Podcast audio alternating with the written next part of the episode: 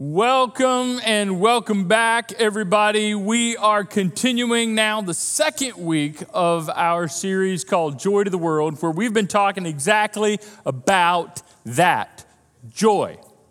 Joy. And last week, if you were here, you know this. If you weren't, you can go catch up so that you have the, the full picture.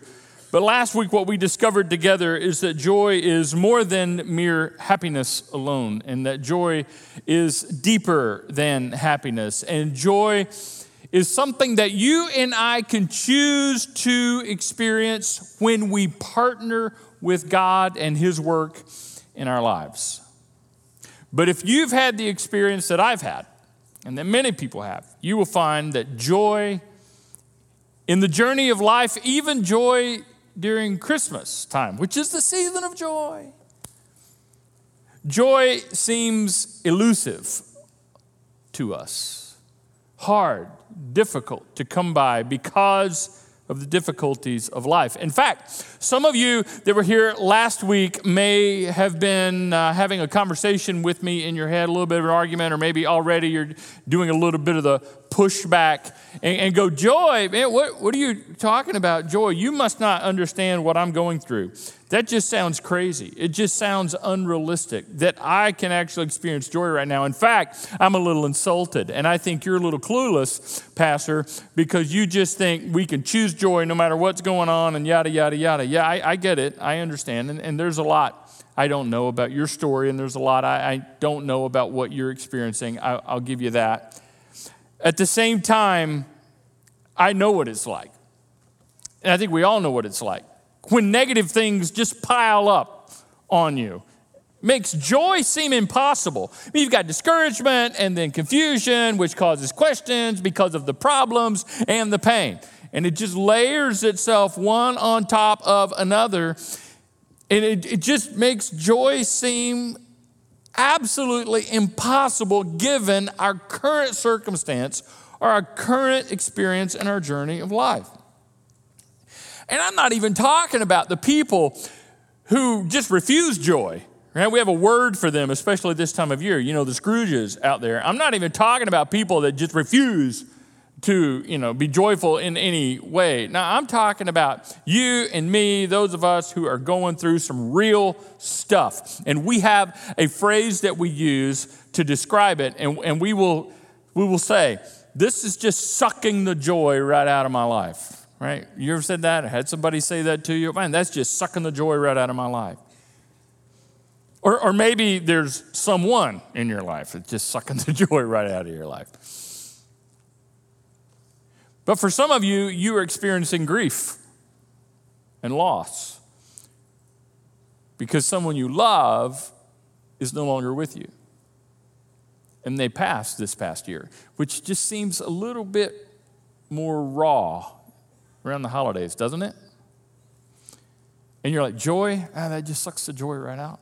Or maybe for you, it, it's more along the lines of your job situation, and you, you've just lost your job, you're unemployed, or you can't find adequate work, and you're struggling financially on top of it, and and the financial pressures are just so much, you're just like, oh, man, joy during the holidays? I can't afford. I can barely make it.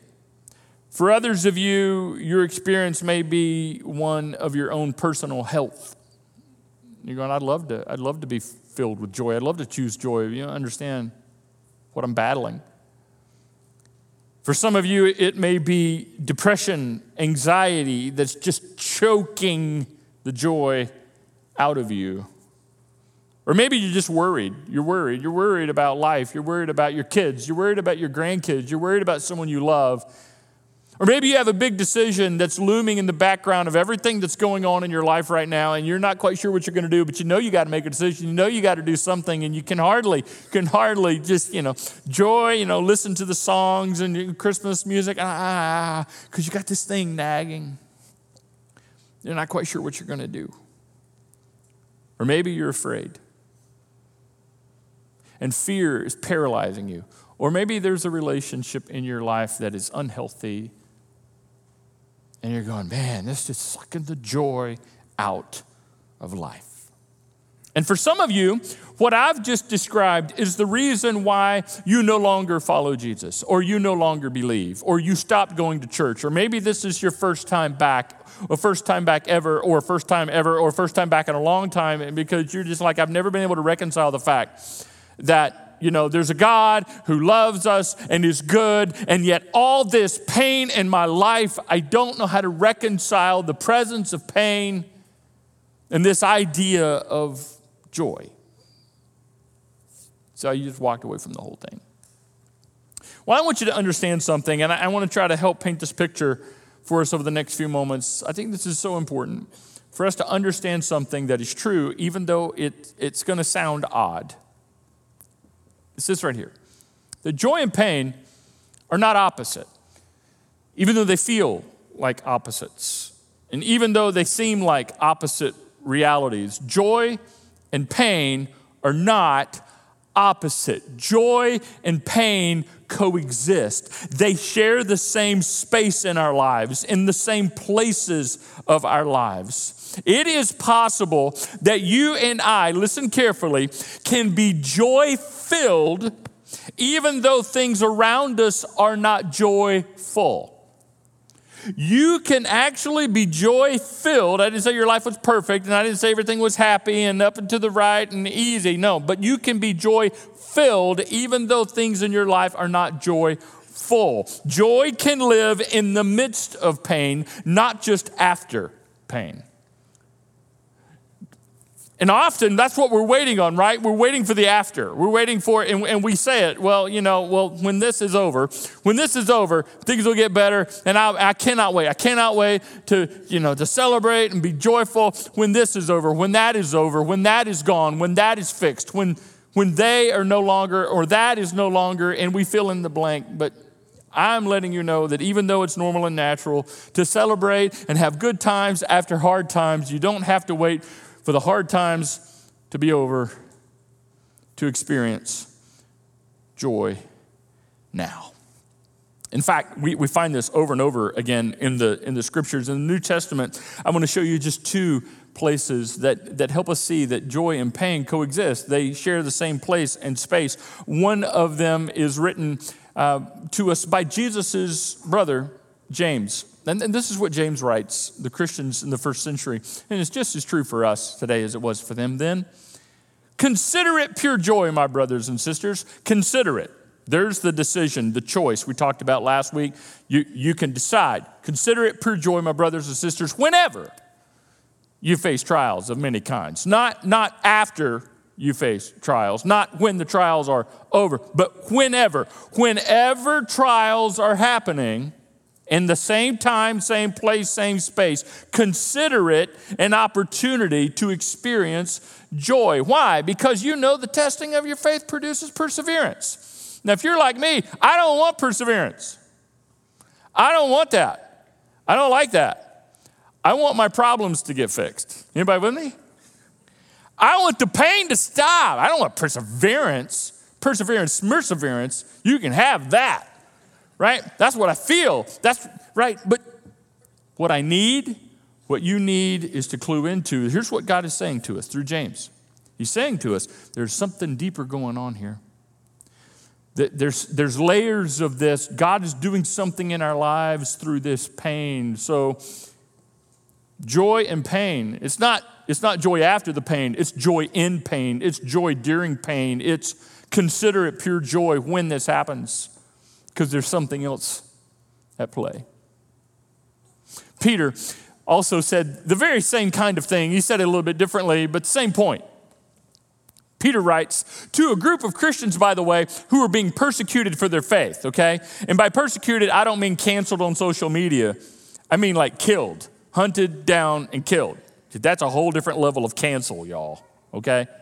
So be truly glad, you people who are running for your life because you believe in Jesus. So truly be, be truly glad. There is wonderful joy ahead, even though you must endure many trials for a little while. And this little while is not, it'll be over by next Tuesday, little while. This is a little while, meaning on this side of eternity, in your life on earth, little while. That there's great joy ahead, even though at the same time, even though at the same time, not after, not when it's all gone, not when it's over, but even when, through many trials for a little while, these trials will show that your faith is genuine. Again, there's something else going on. There's deeper layers here. It's not just what you see and experience and feel on the surface. There's great joy ahead, even though there are many trials ahead. Get that. There's many trials coming your way. Sorry to break it to you. But at the same time, there's great joy ahead. But see, you know this. I think you know this. Don't you know someone? And haven't you noticed? And maybe you haven't until now, but haven't you noticed? You probably have people in your life, people who have the deepest faith, the most sincere love for God, people who passionately follow Jesus. Have you ever noticed that these people most often have experienced great pain? You'd think it'd be the opposite, right? And I know a couple of those stories too. I know there's exceptions. I know some people are like, I mean, as soon as things go bad and they stay bad for a little while, they go packing and they're like done with church, done with God, done with everything that doesn't feel good. You know, they're just like, cause yeah, I, I don't understand how God is good and God is loving and my life ain't fixed. Very self-absorbed, and, and pain can do that to you. But for the most part, the people in my life, and listen, I've been doing this a little while, almost thirty years I've been pastoring, and I have met a lot of people and met a lot of followers of Jesus, the people who I have found have the most sincere, passionate, deep, abiding relationship with God and have the greatest amounts of joy. They're not happy all the time, but I mean deep joy are people who have gone through some bad stuff and survived it. And God has brought them through it. Why is that? Because joy and pain share the same space. Joy and pain coexist. And maybe you're thinking, well, how? How? How? How, how did I experience joy then? Okay, I hear what you're saying. I'd, I'd like some of that. How do, how do I experience joy in times of pain? I need to let you know that the next few minutes is level ten stuff. This is not for the faint of heart. This is not Jesus one oh one. This is some deeper stuff. This is layered stuff. This is stuff that will call us to growth and maturity. And I wish I could give you nice and easy. I wish I could give you a formula. I wish I could tell you just do this, eat this, say this, or pray this, and you'll have all the joy you could possibly want. I, I can't do that for you. But what I can do, what I can do is know you, help you know what you can do. What I can do is help you know what you can do to move in the direction of choosing joy in the presence of pain.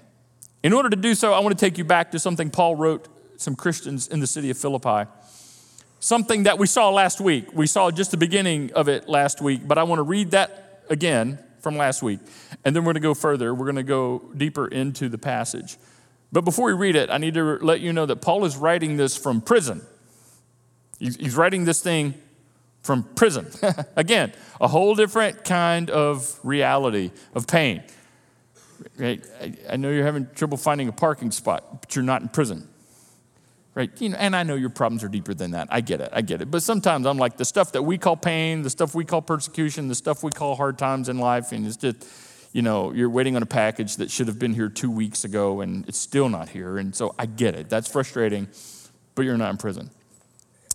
So Paul from prison writes, always be full of joy in the Lord. I say it again, rejoice. And again, he's not talking about happiness. We talked about this last week. He's not saying always be happy, because Paul wasn't always happy. You don't always feel good. It's not always, it wasn't just this surfacey, just put on a happy face and smile. No, it's just always be full of joy. Okay, so how? What, what's that about? How can I experience that? Well, what he does next, even though it's not a formula, it's not a one, two, three kind of thing, he does give us kind of three action steps to help us, help put us in the posture to, to, be, to always be full of joy, no matter what is going on. And again, he's writing from prison to people who are often being persecuted for their faith. He says, don't worry about anything. Instead, pray about everything. This seems like such a cliche uh, platitude, but it's not, okay? Don't worry about anything. This, this is not, don't misunderstand, this is not guilt and shame for those of you who worry. Because if you're a human being, you probably worry. I worry. We all worry. If if if you haven't worried about something lately, you probably, you, you know, you're just, you're not normal like the rest of us. It's just, we all worry about stuff, okay? And and this is not, don't worry, don't worry, don't worry. I'll, I'll show you what it is. He says, don't worry about anything. Pray about everything. And when he says pray about everything, he's trying to make a point here about worry. He's not literally saying pray about everything like gray socks, black socks. Dear God, I don't know what color socks to wear today. No, it's not what he's saying, okay? Here's what he's saying. Anything that you find yourself worrying about, pray about that. Okay? If socks are a big deal and you're worried about it, fine. You might want to pray about them. But you know what I'm saying. Anything that would bring you to the point of worry is something you can take to your Heavenly Father. And my gut tells me that this thing that's sucking the joy out of your life is a place and a point of worry for you. You take that to your Heavenly Father. Okay, I'm worried about this. I'm just consuming me. I can't, I can hardly think about anything else. I can hardly do anything else. I don't really want to eat. It's hard. I mean, it's hard to focus. It's hard to listen to Christmas music. It's hard to be fun. You know, it's hard. To, I'm just so worried about this. Lord, it begins taking it to Him. And then He goes on. The second thing is, the first is prayer. It moves us to experience joy and pain. Then He says, fix your thoughts on what is true, dear brothers and sisters. Fix your thoughts. Fix your thoughts on what is true and honorable and right and pure and lovely and admirable. Think about things that are excellent and worthy of praise. The second thing is, is, is thinking. You see, the challenge is, is, is we, we rarely think about what we think about. We just think. We just think. We just think. We just let thoughts happen. And we don't ever stop and think about what we're thinking about. It's so important to think about what you're thinking about, especially when you're going through difficult times, because if you're not careful, it's what's happening in the battle of the mind, right? That, that's where the challenge is. So think about it. Okay, I'm going to take this to God. I'm going to think about, what am I thinking about? He says, think about what is good and true and praiseworthy and admirable. You think of, you, you are actually in control of what you decide to spend your thoughts on. You're not always in control of the thoughts you have, but you are in control of the thoughts you keep. Right? Sometimes things just kind of come in, you know. It's like the whole thing, you know, you, you'll never be able to keep a bird from landing on your head, but you can keep him from building a nest in your hair. I don't know if you've heard that. That's, that's interesting to me because I don't have that experience. Yeah, think about what you think about. That, okay, so pray. Okay, we're joy and pain. I'm, I'm going to take this to Heavenly Father. Anything I'm worried about, I'm, I'm going to take that to Him. And and then, okay, I mean, what am I thinking about here? Is this helpful for me? Is this good? Or, and we'll we'll come back to that. And and then one more. Watch this. Keep putting into practice all you've learned and received from me and everything you've heard from me and saw me doing, then the God of peace will be with you. And that's what we're wanting, right? Are we wanting peace? That, I mean, that's, that's what we're looking for. That's what we're hoping for. And he was saying, just keep doing the things you know to do. Keep putting into practice the things that I have taught you and th- that I've shared with you. Do the things you know to do. It's a behavior. It's a choice. These are the things that help us move in the direction of joy in the midst of pain. Now, now taking this, I, I, I want to repackage this a little bit in the form of some questions. I want to give you four questions that you can ask yourself. Again, this is not a formula. It's not if you do this, you're going to be filled with joy. But I'm telling you, if you will do this, it will help you be able to get to a place where you can experience joy in the presence of pain. So how do you be filled with joy when you're losing heart? How do you choose joy when you're losing heart?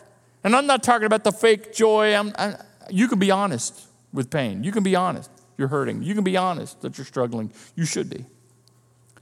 But ask yourself these questions. Question number one, where's the good? That's what Paul said. You, you, fix your thoughts on that is good. You know, what is good and admirable? Okay, where's the good? Where's the good? It's hard to see the good because pain is so stinking loud. The negative is so loud, right? Pain is so loud. So where's the good? Rob Bell, pastor, former pastor, author, teacher, speaker, um, thinker, talks a lot about joy, and I, and I love what he said about joy. I heard him say off one time that, that joy gets good at spotting the exceptions, finding light in dark places. Joy gets good at spotting the exceptions in life and in people, and, and is never shamed in repeating itself. So in other words, what he's saying is joy joy looks at a situation and says, yeah, but, yeah, but, yeah, but, yeah, but, and, and reminds himself over and over again. And that's what you have to do. In times of joy, to find joy in times of pain, it's, it's looking for the exceptions and repeating that over and over again, choosing to think about where's the good. Or an, another way to say it is find the good but. Find the good but and focus on that. Our challenge is, is that we get focused on the bad but, and we do the bad buts very normally and naturally, and nobody has to teach you to go, yeah, but, yeah, I know, but, and it's bad, negative. Okay, let's flip that. Where's the good but? Let's find the good but. Okay, we need more good buts. Don't we all agree? You can imagine how great the world would be if there were so many more good buts. You said you're... Thank you. I just needed you to laugh. I just needed you to laugh a little bit. You're like, oh, I'm offended. It won't be the last time. Laugh at yourself. Laugh. Okay? It's like, yeah, I know, but, but, but, but, but, but, but. But I'm learning. I know this is happening right now, and I don't know why it's happening, but, but I'm growing, and, and I know God. I know God is at work in my life, and but I know God's not finished yet. But I know this is not the end. But I know this is not over. But I know God is doing something that I may not understand and I don't like. But, but, but, there's all these blessings in disguise. Find the good but. Where's the good? Where's the good? Where's the good? If you ask yourself that and you spend some time thinking about that, it will help you choose joy in pain, when you're losing heart. Second question, what else is true? What else is true? I mean, you know what is true, right? Your pain, your problems, your situation. That is true. There's nothing wrong with saying that is true. This is bad. This is not good. This is hard. But what else is true? Because Paul said, fix your thoughts on things that are good and true. What else is true other than the pain, other than the situation, other than your circumstance? Be very intentional. What else is true? I'm alive. Perfect. Yeah. What else is true? Well, I'm loved. Yes, you are. What else is true? Well, I have these people in my life. What else is true? Well, I'm blessed. I have food on my table. I have clothes on my back. I have a roof over my head.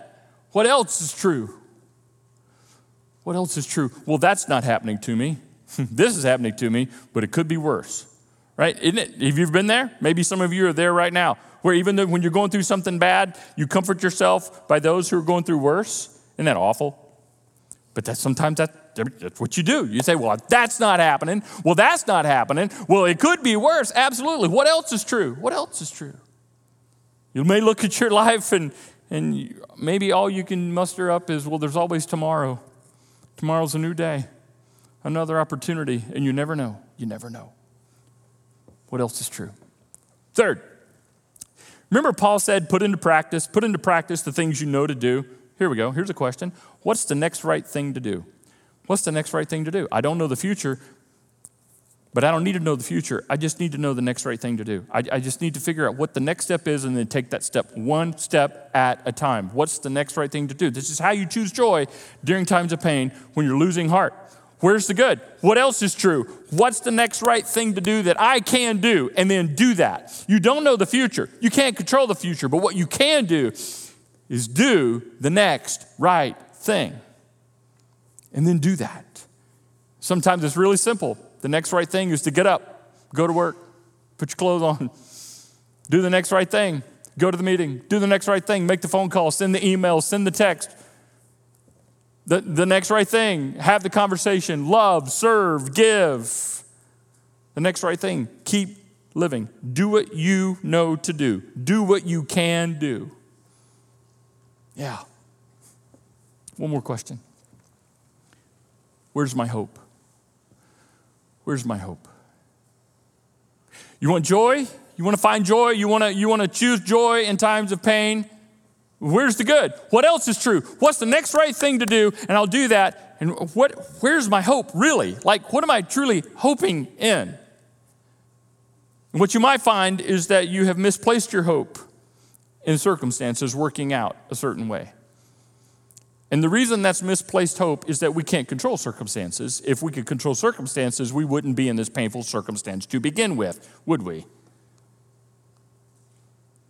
Where's my hope, really? Is it in things working out a certain way? I, I hope we don't do that, because we can't control that. In fact, there's no guarantee that things will work out the way you want, hope, or pray. They actually may be better, and you get blown away. But it could be worse. It happens. And so your hope in the certain outcome of things is misplaced hope. Where should our hope be? In the unchanging nature and person and power of Jesus. That God is not finished, that I'm a part of the new creation, and God can do anything, and God is still at work in me, and God is still at work in your life. And with God, things are never over. And with God, there is no end. I mean, God is eternal, and God can do anything in my situation, in your situation, as painful as it is. You want to experience joy? You need to make sure that you put your hope in the right kind of thing, and it's not circumstances, and it's not even other people. You can't control other people, and you can't control circumstances. You put your hope in the unchanging nature and power and presence and work of Jesus. Let me tell you why that's not very comforting to some of you. Because that's exactly what you would expect me to say, right? Put your hope in Jesus. That's exactly what you would expect me to say, and I just said it. You're like, I hear you, and that sounds great, but it's just not real helpful. Here's why. We have no clue. We have no clue what that really means. We have no clue what we have in Jesus. And when we say to each other, you hear somebody like me say, put your hope in Christ, put your hope in Jesus. We go, wah, wah. You know, yeah, I know that's right. I know that's good. I know I need to want that, but I don't know if that's really helpful right now. I don't know what to do with that. Tim Keller, author, teacher, pastor of Redeemer Presbyterian Church in New York City for many, many years, recently passed away in the last several months. He's now in the presence of God, literally. He's now with the Lord. His body succumbed to his battle with pancreatic cancer. And in one of his writings a few years ago, he wrote about the story of a little boy who had a favorite truck, and his truck broke. And his truck broke, and he fell apart, as, you know, all little kids will do. I mean, it just makes sense, right? I mean, it's his favorite toy, little truck, breaks. The kid becomes inconsolable. Dad does everything he can to try to redirect his attention, to try to help him and everything, and nothing helped. He just sobbed and sobbed and sobbed. And finally, Dad was like, okay, I wasn't planning on sharing this with this little guy. Um, I was going to wait till he was a little bit older, but, you know, I'm desperate. I'll try anything. And so he um, he decided to let his son in on some choice information he did not have at that point. Dad pulled his son, who's just sobbing, over, and he says, hey, listen, you need to know something. We recently had a family member pass away, and they named you in their will and specifically left you one hundred million dollars. The boy took one look at his dad and burst into tears again. I mean, just, oh, my truck, my truck, my truck. All he could see and all he could think about and all he wants is his truck. He had no idea that he now has the ability to buy the factory that made his truck. Tim Keller said, in the same way, Christians, me and you, we lack the spiritual capacity to realize all we have in Jesus. That's why when you hear me say, put your hope in Jesus, you go, well, yeah, yeah, I hear you. Because we don't, we have no clue. We have no clue all we have in Jesus.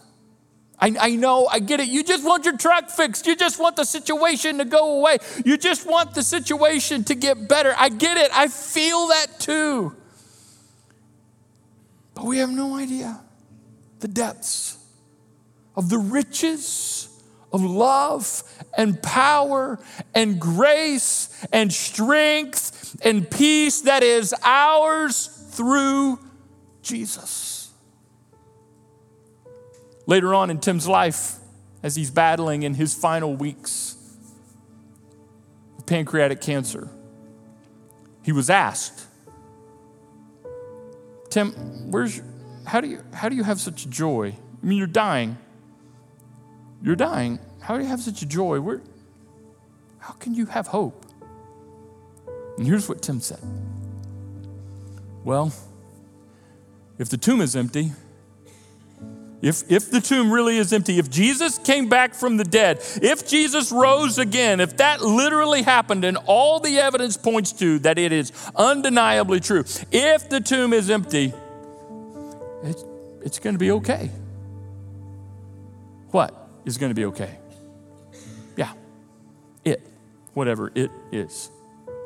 If the tomb is empty, if Jesus who is who he said he is and has done what he says he has done, and all the evidence points to the fact that he is, it's going to be okay. And if we could hear Tim right now, you know what he would tell us? It's okay.